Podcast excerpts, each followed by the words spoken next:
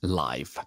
Sai che mm, stamattina ho fatto un video, peraltro oggi sul lunedì, perché io eh, mi sono alzato stamattina e ho detto no, proprio, sai quando proprio non hai voglia? Dici no, non ho voglia. Poi lunedì non so come sia per te, ma io oh, apro il cellulare e c'è un universo di richieste, cose, allora questo, quest'altro, parte la settimana, allora devi tenere il tempo a tutti e dire eh, si fa così così, e quindi ero a pezzi, e già stamattina alle otto e mezza ero già a pezzi, comunque porto mio figlio più piccolo a scuola, di otto anni, e lui in macchina mi dice... I love Mondays. Dico come, vedi? E perché gli piace il lunedì una giornata divertente a scuola. E quindi è sempre un fatto di prospettiva alla fine dei conti. Eh, ai bambini piacciono tante cose che poi si ricredono da grandi, ecco, diciamo. Eh, capita. Questo è anche vero. Ma tu dove sei, eh, di, diciamo, sei fisso a Lissone? Dove, dove, sei? Io sono in Brianza, lavoro in Brianza, però abito a Milano e la sera sono contento di tornare a Milano. Con tutto il rispetto, ah. è il bene che voglio alla Brianza, ma ci lavoro bene, però la sera preferisco tornarmene a casa a Milano perché sono sempre cresciuto lì sin da piccolo. Ecco. Ah, ok. Che, che, che, zona sei di, di Milano? Perché io ho vissuto a Milano 40 anni.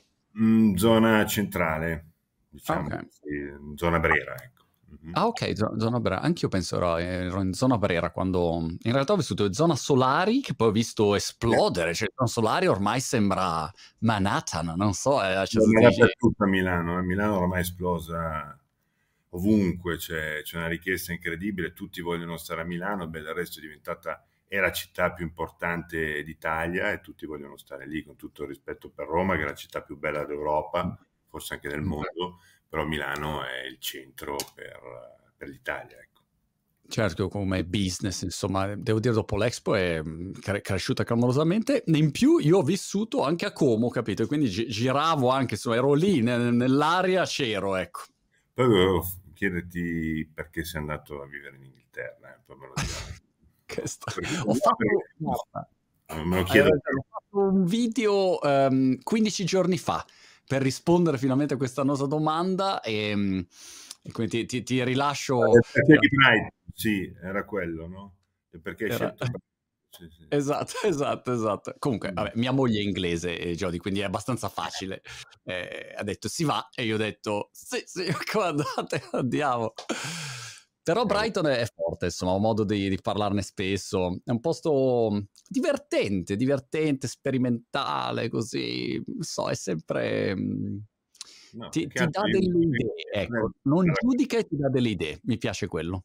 No, più che altro mi collego sempre al discorso del fatto che ci sono tanti italiani che vanno a vivere all'estero e per certi versi riescono a fare meglio le cose che in Italia, che è uno, mm. secondo me, degli aspetti un po' più tristi del nostro paese, perché gli italiani sono delle persone veramente molto capaci e competenti, hanno una grandissima inventiva, più degli altri, però alle volte in Italia non riescono a realizzare quello che hanno in mente. E questo secondo me è un, aspetto un po' così.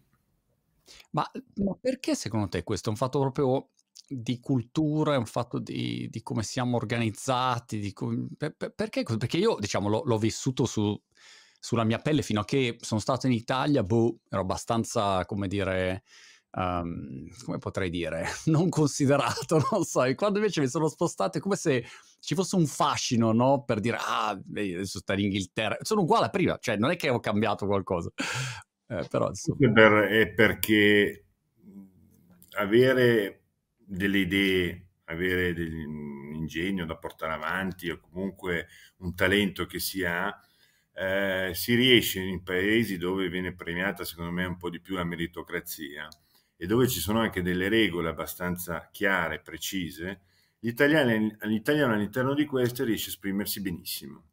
Invece mm. eh, vedo che molto spesso in Italia ehm, mi sembra che in tal senso ha espresso anche un, un'idea interessante, giusta, anche ehm, Pontremoli può essere intervistato sì. ultimamente. No? dove in Italia si tende sempre a, ad abbattere o a sminuire le idee degli altri. Cioè, mm. Non c'è un'esaltazione nel fatto di dire ma hai avuto una bella idea, portala avanti, così via. Si dice sempre eh, ma è impossibile, è difficile. Invece in altri paesi c'è un po' invece questa questa voglia anche di, di, di, accompagnarti nelle tue idee, di accompagnarti nelle tue iniziative. In Italia tendiamo troppo spesso invece a distruggere chi vuole creare o chi porta avanti delle idee importanti perché si pensa sempre che sia impossibile realizzare delle cose. Resto nel nostro paese negli ultimi 40 anni abbiamo visto che ci sono state tante cose che si volevano fare e poi siamo sempre punto a capo e questo, ripeto, è un po' triste anche se in Italia si può fare impresa, non lo facciamo, ci sono tante imprese che, che riescono a stare in Italia, ecco. però è chiaro che mh, non viene un po' premiato e poi anche una questione un po' che in questo paese si va molto avanti anche un po' a, a conoscenze, ecco, questo anche è un altro fattore un po' così, che è minore negli altri paesi, poi attenzione, non è che voglio dire, Italia certo. ha qualità e non è che bisogna sminuirla o pensare che qui sia impossibile o difficile, cioè, poi in tutti i paesi ci sono i pregi e i difetti, eh? Sia chiaro. È vero, è vero. Beh, diciamo, eh, tu, voi siete una dimostrazione, insomma, da, da tante generazioni. Per, peraltro è curioso anche il fatto che eh, tu sei terza generazione sì. che in teoria è quella che basta, cioè uno guarda la terza generazione e dice basta, è finito, è andato, al casino tutte le sere a bruciare via tutto, insomma, questo è la, la, diciamo, il luogo comune delle generazioni, cioè il luogo comune, la statistica, adesso non so insomma come detto. Era, era, anche la speranza di molti, diciamo. Esatto, esatto, esatto che dici basta, cioè basta lavorare, adesso noi ci godiamo tutto e poi, e poi finisce lì. Ma eh, co- com'è stata questa, questa, come dire, eh, diciamo da un lato una benedizione, perché anche solamente brugola, cioè wow, è una parola, è come se io mi chiamassi, non so, Monti Martello, non so, cioè è una parola che. Monti, guarda che in Italia non ci sono tante persone che associano il nome Brugola all'inventore Gidio Brugola mio nonno. Eh? Tante ah, okay. persone vedo ultimamente, mi fa piacere che, di parlare con una persona che comunque ha più o meno un milione di follower, adesso non, non mm. so i dati, gli ultimi aggiornati, perché a me la cosa che interessa tantissimo anche per il futuro non è tanto per un discorso mio, o dell'azienda, ma che le, le, più persone in Italia possano conoscere il fatto che si chiama Brugola perché c'è stato un inventore di una vite particolare subito dopo la seconda guerra mondiale che è stato il suo inventore appunto Egidio Brugola. Mi fa piacere se si riesce finalmente a portare questa associazione tra, tra due nomi. Ecco. Perché dici la, la, gente non associa il fatto, come dire, pensa che sia una parola così? Uh... Sì, una parola, diciamo così, slegata da un inventore. Ah, ok. È chiaro che chi è nel mondo abbastanza affine, è chiaro che conosce Brugola sia come inventore Gidio Brugola che come azienda Brugola, però tante persone, voglio dire, che non abitano in questa zona, che non vivono, che non lavorano in questa zona, non associano esattamente il nome. Ecco. Ok, e all'inizio, ehm, scusami, no, la, la, curiosità, poi diciamo, ne ho diverse che mi, mi ispira la vostra storia. Però no, ero curioso di capire come hai gestito questo passaggio.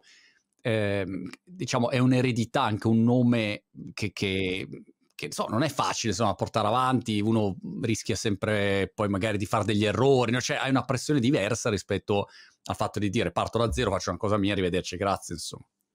Beh, partire da zero comunque è sempre una cosa, bisogna ammirare tutte le persone che, che provano a partire con, non avendo una realtà alle spalle.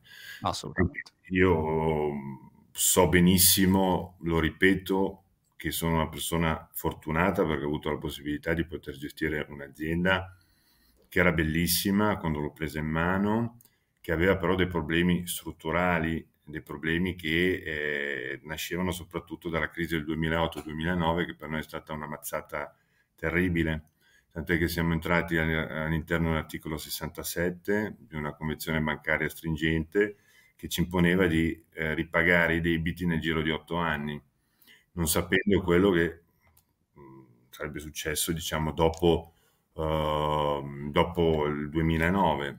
Questa azienda nel giro di quattro anni e mezzo ha ripagato il 60% dei debiti, è riuscita a ritornare, pur essendo all'interno dell'articolo 67, a investire quindi quello che ho cercato di fare da subito è proprio quello di far ripartire la macchina che si era fermata per troppo tempo. Noi avevamo perso chiaramente un po' di posizioni rispetto ai nostri concorrenti e quello che ho cercato di fare sin da subito è di riportare questa azienda a essere in prima fila con gli altri e quindi di reinvestire sui macchinari, rifacendo una manutenzione totale un po' dappertutto, in tutte le fabbriche che abbiamo, noi ne abbiamo 5 in Italia, perché non, eh, siamo un po' sparsi tra, eh, tra Lissone ed Esio, non abbiamo un unico stabilimento.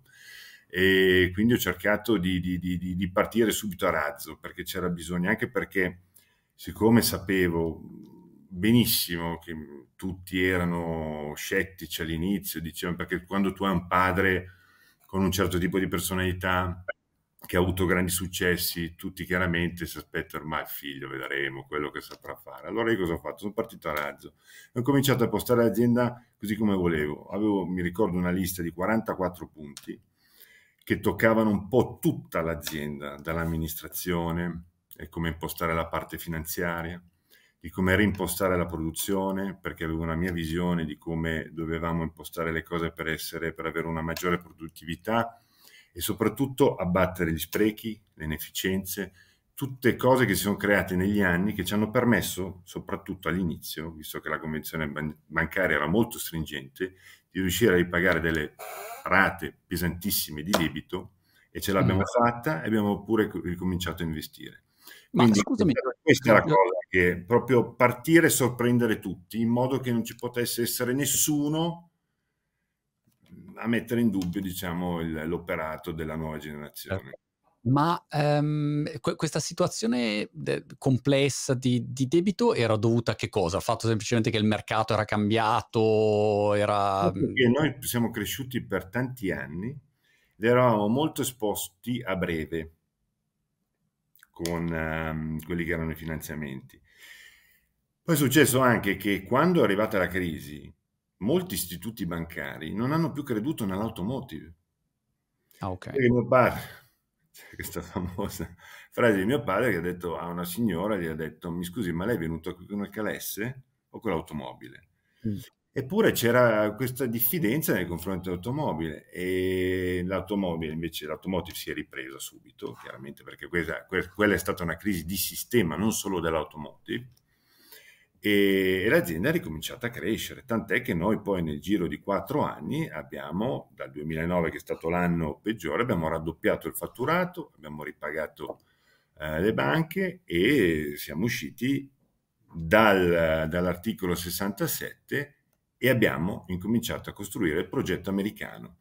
Nel 2015 abbiamo aperto uno stabilimento negli Stati Uniti che era il sogno di una vita di mio padre e che è stato realizzato da me e i miei collaboratori, da tutte le persone che hanno creduto in questo progetto e che mi hanno dato una mano proprio a, a, a, ad aprirlo. Ecco.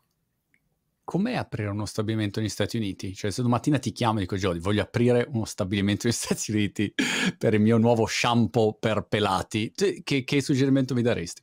Potresti chiedermi oggi più che altro se lo rifarei. Esatto, ok, no, apro. No. Sono un mercato talmente importante.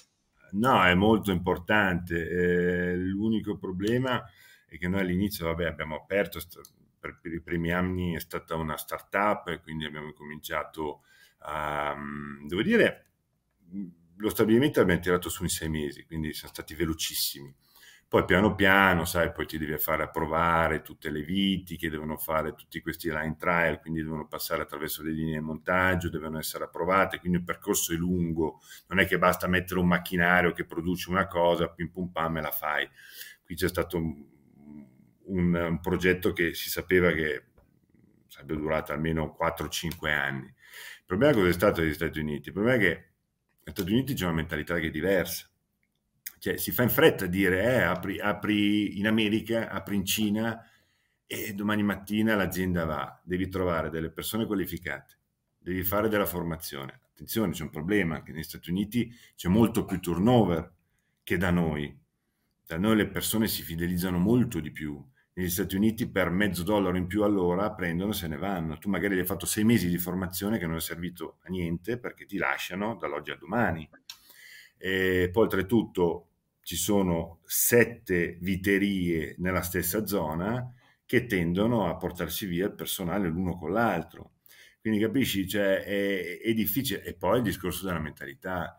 io quando ho detto, c'è una mia dichiarazione, l'ho detto anche in un discorso a tutte le maestranze, a tutti gli operai, ho detto che l'italiano quando è bravo non ha niente da invidiare a nessuno, perché anche i nostri ehm, lavoratori in produzione sono delle persone veramente bravissime e validissime e l'italiano ha una flessibilità mentale che gli altri non hanno. Negli Stati Uniti non riescono ad essere così veloci come i nostri. Io l'ho detto, l'avevo detto anche all'inizio, ho detto se io avessi lì il 20% di italiani dormirei sogni molto, molto più tranquilli. E così purtroppo si è dimostrato nel tempo, perché i nostri vanno a una velocità che è superiore.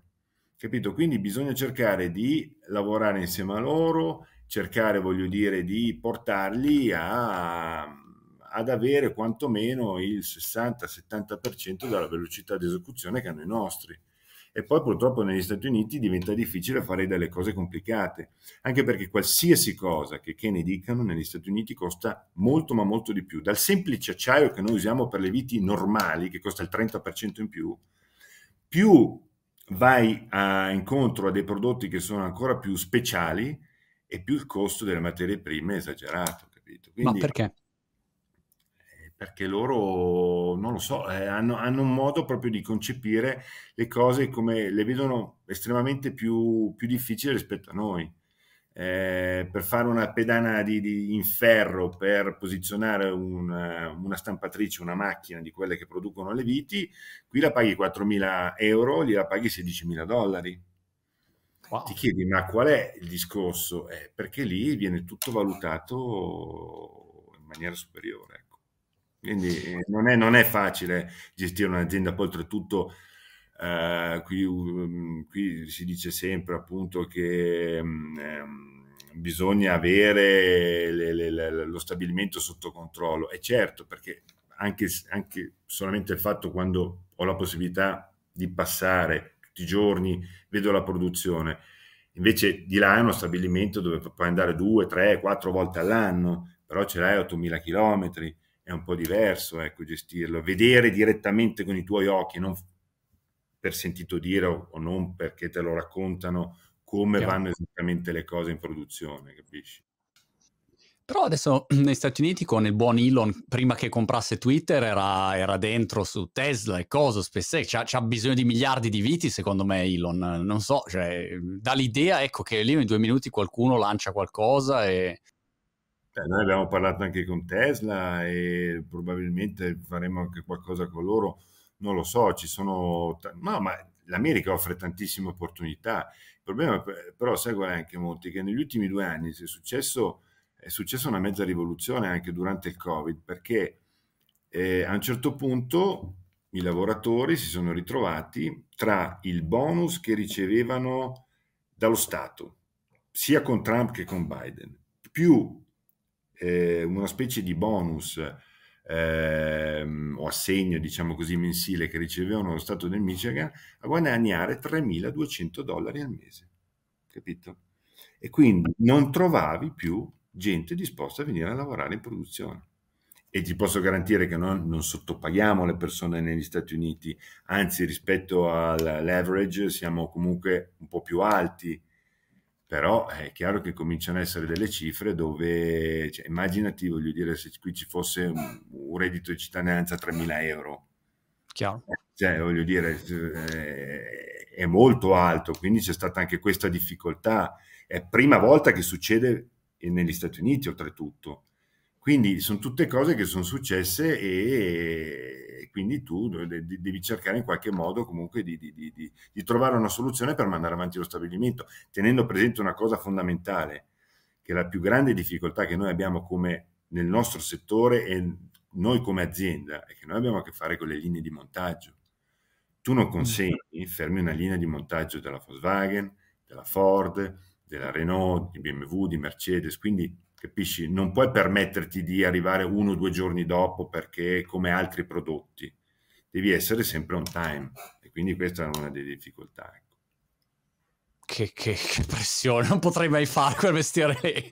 Ma cioè, chiamerei di ragazzi, cioè, beh, una settimana in ritardo, rompete i coglioni, dai, fate, prendete un po' di relax, equilibrio lavoro, vita personale, work, work-life balance, dai. È vero, non ci avevo mai riflettuto sul fatto che voi di fatto siete un componente critico per tutta una serie di, di, di, altri settori. Ma se tu dovessi dire, su, sul vostro sito c'è scritto, um, ad esempio, uh, viti critiche, mi ha sì. colpito anche la statistica che un motore ha un motore su 4, in, in, alla fine del 2024 sarà un motore su 3, per quanto poi dureranno i motori, io questo non lo so.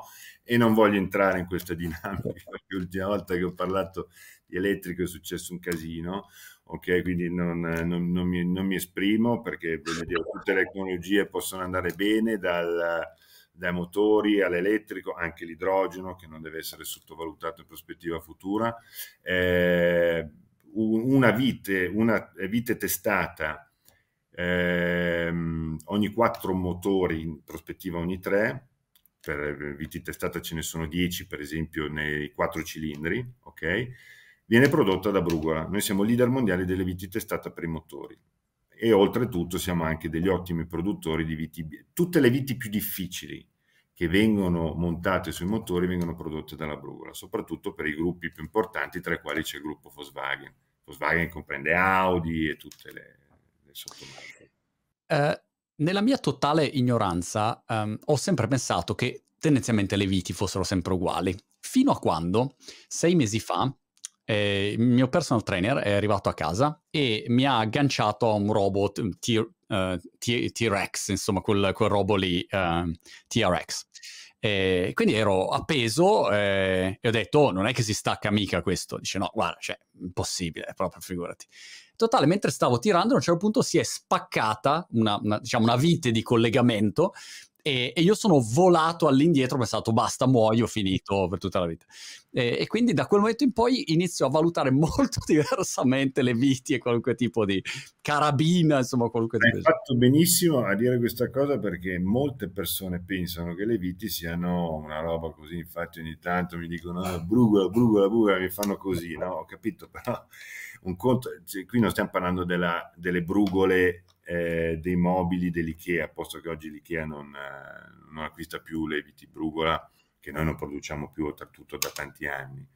Sono viti che devono essere perfette, che vengono selezionate. Pensa, c'è una macchina con delle telecamere, adesso c'è anche la nuova tecnologia, addirittura con i laser, che per ogni vite viene, ogni vite viene selezionata per otto parametri quindi voglio dire il filetto piuttosto che l'altezza testa, il diametro della flangia, eh? due volte prima di uscire dai nostri stabilimenti, perché dobbiamo garantire il 100% della qualità.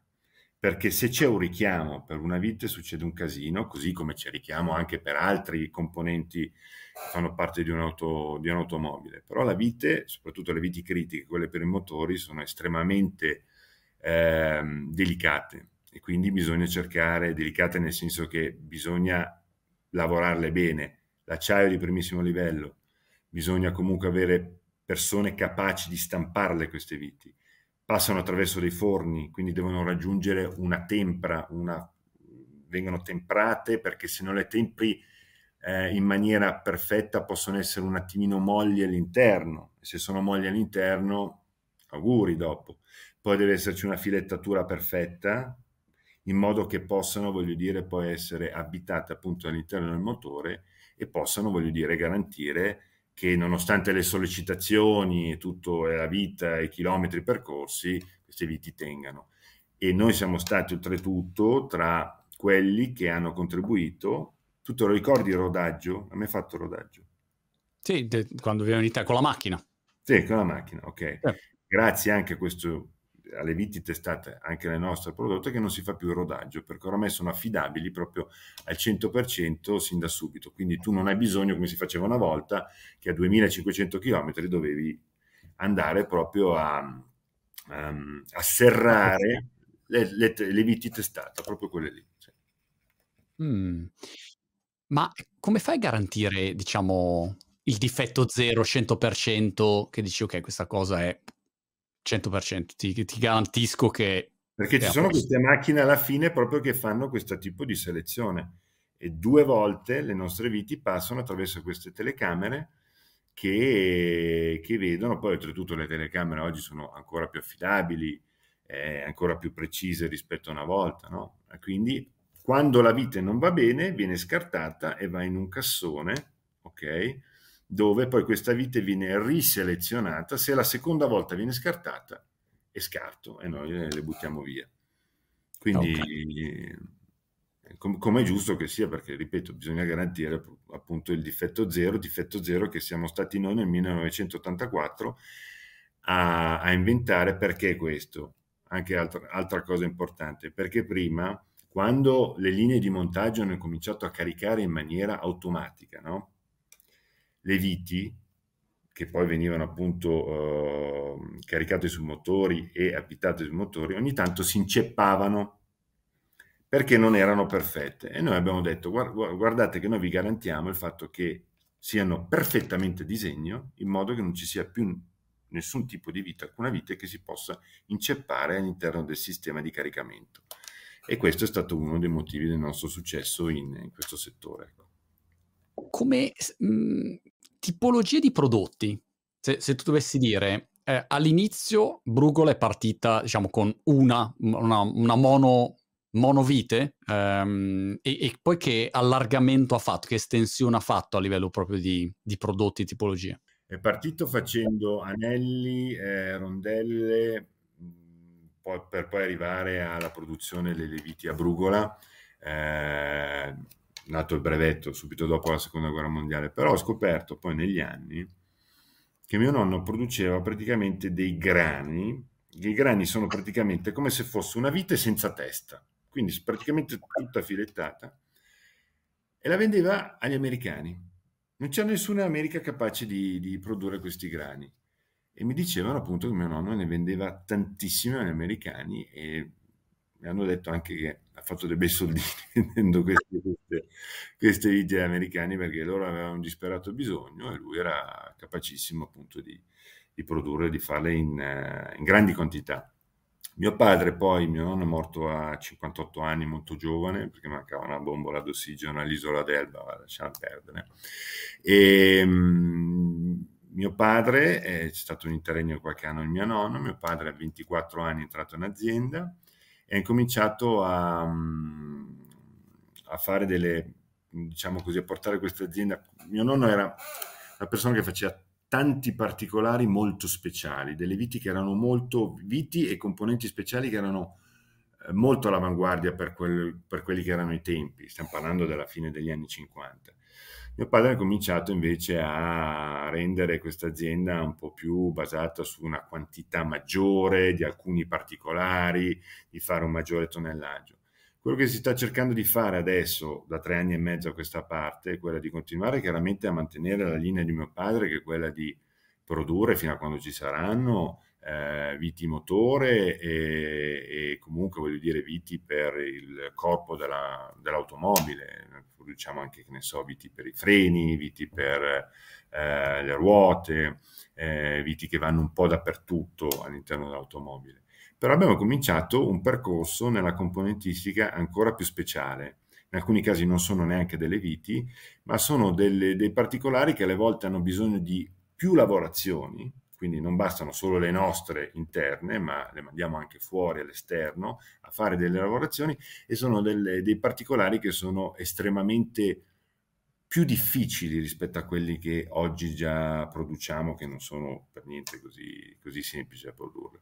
Quindi l'idea è proprio quella di spostarci su un, una tecnologia ancora più avanzata, più sviluppata, dove anche noi stiamo facendo un po' di, di, di, allenamento perché non era esattamente una volta venivi con un disegno di un componente così quattro anni fa nella mia azienda e nessuno sapeva eh, sapeva l'argomento. Oggi invece piano piano lo stiamo sviluppando perché io credo che bisogna anche alzare un po' il, il livello della componentistica che facciamo, della conoscenza che, che, abbiamo, questo anche per riuscire a contrastare un po' la, eh, quella che è la concorrenza asiatica e non solo asiatica, perché per esempio nel nostro settore i turchi stanno, sono, stanno diventando sempre più forti perché hanno un, una potenza di fuoco eh, notevole, quindi noi dobbiamo cercare, secondo me, di, di, di, di, lavorare in questa direzione tenendo presente una cosa, che secondo me è un'ottima opportunità anche per l'Italia, che io vedo una globalizzazione che sta ritornando, un po' per la difficoltà che c'è stata anche durante il periodo, diciamo, del Covid, nell'approvvigionamento di alcuni materiali e poi anche perché eh, i trasporti oggi incidono tantissimo, cioè costano tantissimo. E in una prospettiva di rendere anche il mondo più sostenibili è chiaro che mm, ridurre anche un po' quelli che sono trasporti anche via mare può solo che fare bene e può riportare secondo me anche un po' di produzione anche in Europa perché io mi rifiuto di pensare che il mondo eh, si basi come produzione solo ed esclusivamente in Asia o in Cina. Certo. Io penso che l'Europa debba, debba, continuare a produrre, non debba vivere di servizi, almeno la parte, poi soprattutto quella sud, eh, che include l'Italia, la Germania, la Francia, la Spagna. Per cui una produzione, diciamo, quindi un ritorno alla localizzazione. Eh, consumo, produco localmente, consumo localmente. Su alcuni prodotti sì, su alcuni prodotti sì, poi non è che si sta tornando dove, dove i continenti si chiudono, non è questo il punto. Però un conto è, cioè su, su alcune produzioni, beh l'abbiamo visto, quando abbiamo avuto bisogno delle mascherine, certo. è scoppiato, cioè, chi, chi, le produceva in Europa? Nessuno. Eh, infatti avevano dovuto ordinare dalla Cina, quindi ti, Secondo me ripensare qualche cosa sì. Sì, C- citavi l'Asia e la Cina, infatti io da ignorante eh, di viti eh, o de- del tuo settore avrei detto, beh, eh, cioè, tutte le fabbriche ci sono in Cina, considerando che producono degli iPhone e tutte, cioè hanno ovviamente una capacità produttiva enorme con tutti peraltro i problemi connessi, diciamo, al loro mondo e al mondo lavorativo loro, però come come affronti quella concorrenza? Eh, cioè, quali sono gli elementi chiave su cui tu puoi dire, ok, ehm, ci distinguiamo perché abbiamo, non so, brevettiamo dei nostri sistemi, ci inventiamo dei nostri macchinari? Che, come funziona quell'aspetto? Tieni presente che la nostra marginalità non è altissima, il nostro settore è abbastanza povero, ok? Quindi di per sé tu devi comunque riuscire a fare delle viti critiche per i motori all'interno di un prezzo che non è altissimo comprando i materiali migliori.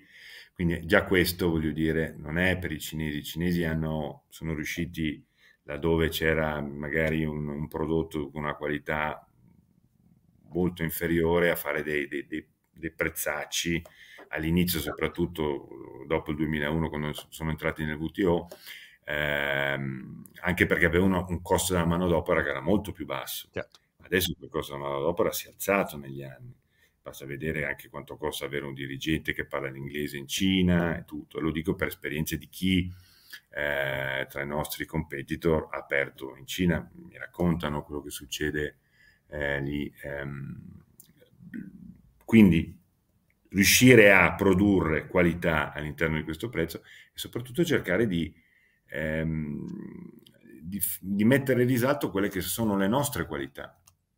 Cioè, noi siamo molto performanti e molto veloci nella produzione delle nostre viti. Andiamo a una velocità che i cinesi, da quello che abbiamo visto, sono, cioè, sono rimasti molto indietro.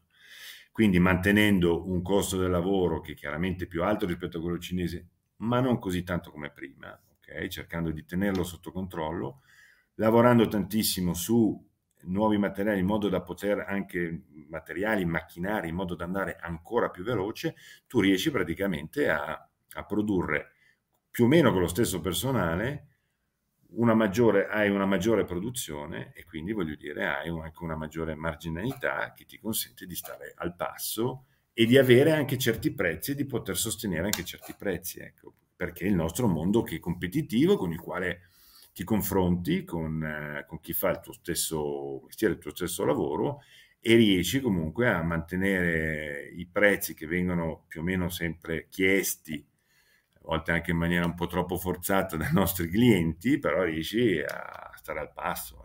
Quindi miglioramento continuo, devi lavorare tantissimo sul miglioramento continuo in questo settore, che significa investire sempre e comunque. Beh, mi spieghi e ci spieghi per chi non ha più pallida idea di, di come venga fatta, ad esempio, una vite, in particolare viti poi di, di qualità, da, come si arriva da, dal materiale grezzo, dalla materia prima a al fatto che io me la ritrovo lì, dico, eh, eccola qua, sbucata da nulla, c'è, ora c'è. Quali sono i passaggi che avete? Brevemente, velocemente, in modo da non annoiare la platea e tutto, perché magari le viti non è che sono proprio al centro dell'attenzione del mondo. però, diciamo. però, mentre parlavi, mentre sono partito con questa chiacchierata pensando, bah, sono le viti, vabbè, quanto costerà una vita, cioè quante ne devo vedere. Però mentre parlavi pensavo, eh, le viti cioè, praticamente sono dappertutto, vedo viti adesso, capito? Mi hai, mi hai cambiato la prospettiva. Ci sono viti dappertutto, quindi è un mercato, e no, è una, un, un, universo parallelo di fatto il vostro. Infatti molti hanno usato sempre lo slogan, le viti fissano il mondo. Ah, ok, vedi. Eh, perché è in parte anche vero. Eh, noi riceviamo questi eh, rotoli di vergella, ok, in, eh, sostanzialmente un po', un po' grezzi che noi lavoriamo. Vergella noi pre- sarebbe? Vergella sono praticamente questi rotoli di, di filo, ok, che noi riceviamo, eh, più o meno in eh, 1500 kg la volta, ok, quindi stiamo parlando di eh, un bel po' di filo arrotolato che noi lavoriamo, noi per esempio, noi come Brugola in maniera meccanica, altri lo fanno in maniera chimica, quindi usando uh, alcuni particolari che invece noi non usiamo, noi invece lavoriamo um, con una sabbiatura del filo e tendiamo, um, lo puliamo proprio bene bene in modo che non ci siano impurità. Dopodiché, una volta che viene trattato questo filo, quindi vengono tolte tutte queste impurità, lo portiamo eh, sulle stampatrici. Stampatrici ci sono stampatrici dalle più piccole che fanno chiaramente pezzi più piccoli, quelle più grandi che fanno dei, dei, dei bestioni di, di, viti, tipo, ne so, questa qui che è un, un bel vitone, ok? E, ehm, quindi queste stampatrici hanno diverse stazioni, no? E in ogni stazione entra questo filo, no? Che, che lavora e che forma piano piano la, la vite le, le, macchine vanno a una velocità che può andare dagli 80 colpi ai 350 colpi e una volta che tu riempi il cassone con, eh, con, queste viti che vengono formate nelle varie stazioni, lo porti al trattamento termico. Il trattamento termico svolge la funzione di rendere la vite più dura, più temprata, in modo da, da essere più resistente. Dopodiché viene, alcune viti vengono già rullate, cioè il filetto viene già fatto quando viene stampata la vite. Alcune, come le viti critiche, invece il filetto viene fatto dopo, dopo la bonifica, dopo il trattamento termico.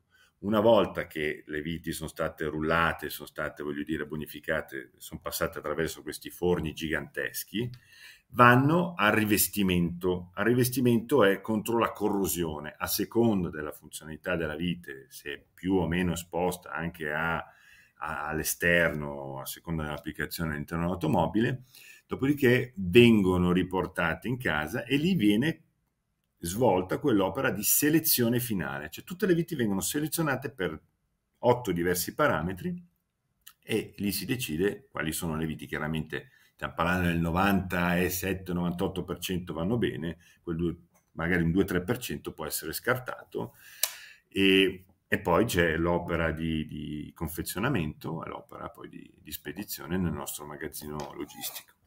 Eh, stiamo lavorando in prospettiva futura anche sulla parte logistica per automatizzarla un po' di più e soprattutto lavorando con i nostri clienti per cercare di togliere, perché è lì che c'è un accumulo maggiore, eh, più plastica possibile.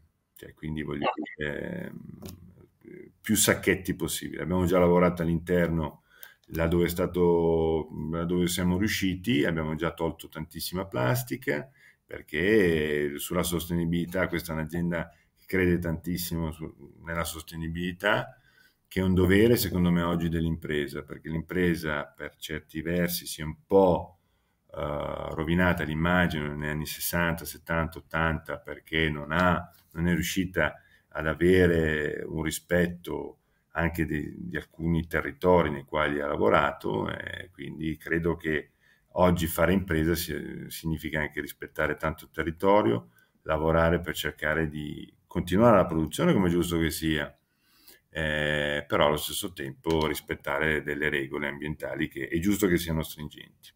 Assolutamente. Quando hai detto forni giganteschi, prima, il primo brivido lungo la schiena che mi è venuto è stato il costo delle, dell'elettricità o del, insomma, del gas, di de, de quello che, che, si usa. Cioè, no, non voglio neanche pensarci, ecco, però... Eh. Ti cito perché l'ho visto appunto venerdì e poi vedremo cosa succederà l'anno prossimo. Elettricità e gas 2021 4 milioni di euro 2022 12 milioni di euro. Tre volte. Riconoscimento da parte dei nostri clienti e ripeto, rispetto a tante altre realtà siamo già fortunati, se va bene il 70%, quindi un 30% l'ha lasciato lì. Caspita, hai delle previsioni su quando questa situazione si rinormalizzerà? O... So. Io ho fatto una previsione sull'acciaio dicendo che secondo me calerà e qualcosa mi fa pensare che forse, forse si va in quella direzione. Credo anche che questa cosa coinvolgerà anche, anche il gas e l'elettricità, perché credo che ci sia anche una forte spinta della, della speculazione che specula fino a quando è possibile, salvo poi voglio dire mollare quando vede che magari sta un attimino andando un attimino esagerando, quindi, però io credo che l'anno prossimo è difficile che possa andare ancora più su, anche perché questo significa veramente c'è una, una tragedia senza fine per, per, tanti, perché io, come ho già detto, noi siamo già fortunati che il 70% si è riusciti a riportarlo a casa. Certo. Eh, ma ci sono tante realtà che proprio uh, quanto riusciranno, voglio dire, a, a, sopportare una situazione dove nessuno gli riconosce niente per queste bollette che sono esplose così tanto. Quindi... Una, un'altra variabile sono ovviamente le persone. E stavo pensando che se domani ti porto in un'università, non lo so, e dico ragazzi, allora, ho due opzioni possibili. Volete fare lo youtuber o volete fare, volete andare a lavorare in fabbrica? Non so onestamente quante persone diranno, cioè io però, guarda, io ci voglio andare a lavorare in fabbrica. Quindi mi domandavo come, eh, quale fosse il tuo approccio, il vostro approccio per avere comunque, c'è sempre bisogno di nuovi, mh, mm, non solo persone che lavorano, talenti, persone in gamba e poi ci sono tante componenti chiaramente. Quindi mi domando quale, quale sia la tua strategia su questo fronte strategia è quella di coinvolgere il più possibile il personale. Io parlo 3-4 volte all'anno con tutte le persone, è stato un po' più difficile durante il Covid, chiaramente per evitare assembramenti e tutto. Però l'intenzione è quella di andare comunque a scovare dei talenti e di trovare delle persone perché guarda che ci sono persone che hanno ancora voglia di lavorare nelle aziende, eh? non, è, non è. Certo che eh, chiaramente la prospettiva, l'idea magari di, eh, di lavorare nel mondo dei, dei, social o di fare un qualcosa di, di, questo tipo può essere, il mondo è cambiato del resto, Monti, cioè io non so, io il motorino non ce l'ho mai avuto perché mio padre non me, non me l'ha mai comprato perché aveva paura. Il Carelli non, non, non, l'hai mai, io anch'io non ho mai avuto il motorino il sì, il ciao, vedevo i miei amici che impazzivano, smontavano, mettevano, facevano, forcavano. Oggi giocano tutti con la PlayStation. Cioè, capisci che è un mondo un pochino diverso. Quindi, persone che ce l'hanno voglia, si fa più fatica a trovarle, è difficile, anche perché noi cerchiamo persone un po' particolari. Non basta solamente avere un certo tipo di predisposizione e di competenze verso la meccanica, perché il nostro è un mondo prettamente meccanico. Cerchiamo anche delle persone che abbiano, io l'ho già detto in un'altra intervista, una marcia in più. C'è dei tasselli, delle persone che entrano e che fanno la differenza, che aiutano a far girare questa macchina ancora più veloce. Perché guarda, la, è così importante avere persone in gamba in un'azienda. Per un imprenditore sì, L'imprenditore deve avere la visione, l'idea, ma se poi non ha le persone che realizzano, che gli danno una mano a realizzare queste cose, l'imprenditore non va da nessuna parte. Quindi io spero veramente che, che si possano trovare sempre di più delle persone in gamba. Devo dire che rispetto ad alcuni anni fa, oggi l'azienda è piena di persone capaci, valide, non che prima non lo fossero, solo che oggi ci sono quelle persone che ho sempre voluto, quelle persone che, che hanno portato questa azienda a ridurre i costi industriali, quelle persone che hanno portato questa azienda ad avere delle possibilità proprio di poter, eh, di poter lavorare anche con gruppi che prima non avevamo mai immaginato. Tu lo sai che noi lavoriamo per esempio con il gruppo Hyundai Kia, siamo i primi europei che sono entrati a lavorare con Hyundai Kia. Quindi questo che cosa significa? Significa che siamo riusciti anche a convincere i coreani, che magari qualche dubbio ce l'avevano su un produttore italiano. Questo è stato possibile grazie alle persone che, che, che mi aiutano sia nella, nella, parte commerciale che nello sviluppo tecnico, quando noi portiamo i nostri prodotti a farli vedere, quando fanno le prove sui nostri prodotti, vedono che sono dei prodotti all'altezza. Quindi io spero e adoro l'idea che si possano trovare sempre più persone, facciamo tantissimi colloqui e sono contento proprio quando, quando vedo che c'è una persona che ha qualcosa da dire, perché tu lo so che hai citato, l'ho citato anch'io quando Steve Jobs diceva che se tu trovi delle persone in gamba sono loro che ti indicano la strada, non hai neanche bisogno di, di, di, dirglielo esattamente dove bisogna andare. Ed è così, ma anche perché a me piace l'idea ancora di poter imparare anche da persone che hanno qualcosa da, qualcosa da dire. Io non ho mai voluto che, che ne dica qualcuno, così via. non ho mai voluto Yes Man. Zero, zerissimo da questo punto di vista, perché avere dei, degli Yes Man, a me piacciono le persone che hanno, poi attenzione, tutto rimane sempre nella forma dell'educazione, del rispetto, io lascio molto, do molta libertà, chiedo poi che si vada in una certa direzione, però all'interno di questo cerchio che è molto grande ognuno si può esprimere liberamente. E penso che questo è quello che dovrebbe fare un imprenditore, soprattutto quando ha a che fare con dei personaggi in gamba, perché ci sono molti imprenditori che soffrono le persone che sono valide in gamba per un discorso di gelosia. Io non ho mai provato invidia e gelosia nei confronti di nessuno. E quindi questo penso che aiuti anche il fatto di poter lavorare bene insieme a me e di poter pensare anche a delle cose che, come le tante cose che abbiamo fatto perché, fatto perché noi negli ultimi otto anni ti posso garantire che abbiamo fatto tante di quelle cose, aperto tanti di quegli stabilimenti, implementato anche tanti sistemi tipo il SAP, l'unica azienda che viaggia con il SAP. Eh, in questo settore siamo noi.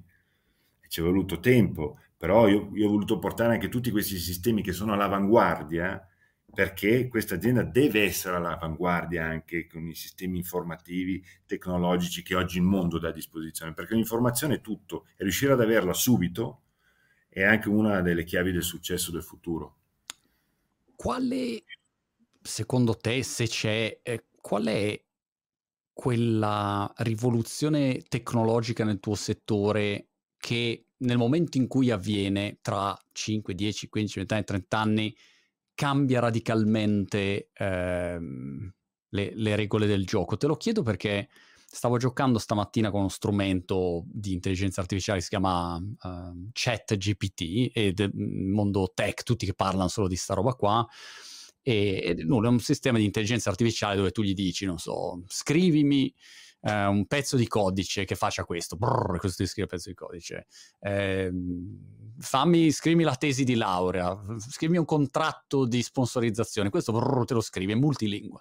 Eh, ed è molto figo, no? molto carino, chiaramente ancora agli inizi di questa intelligenza artificiale, però mi domandavo se c'era qualche nuovo paradigma tecnologico o a livello di materiali o a livello di, insomma, di, di, di tecnologia di, di, di, di, cambiamento che dici, ecco, nel momento in cui quello avviene, wow, come dire, si va su Marte.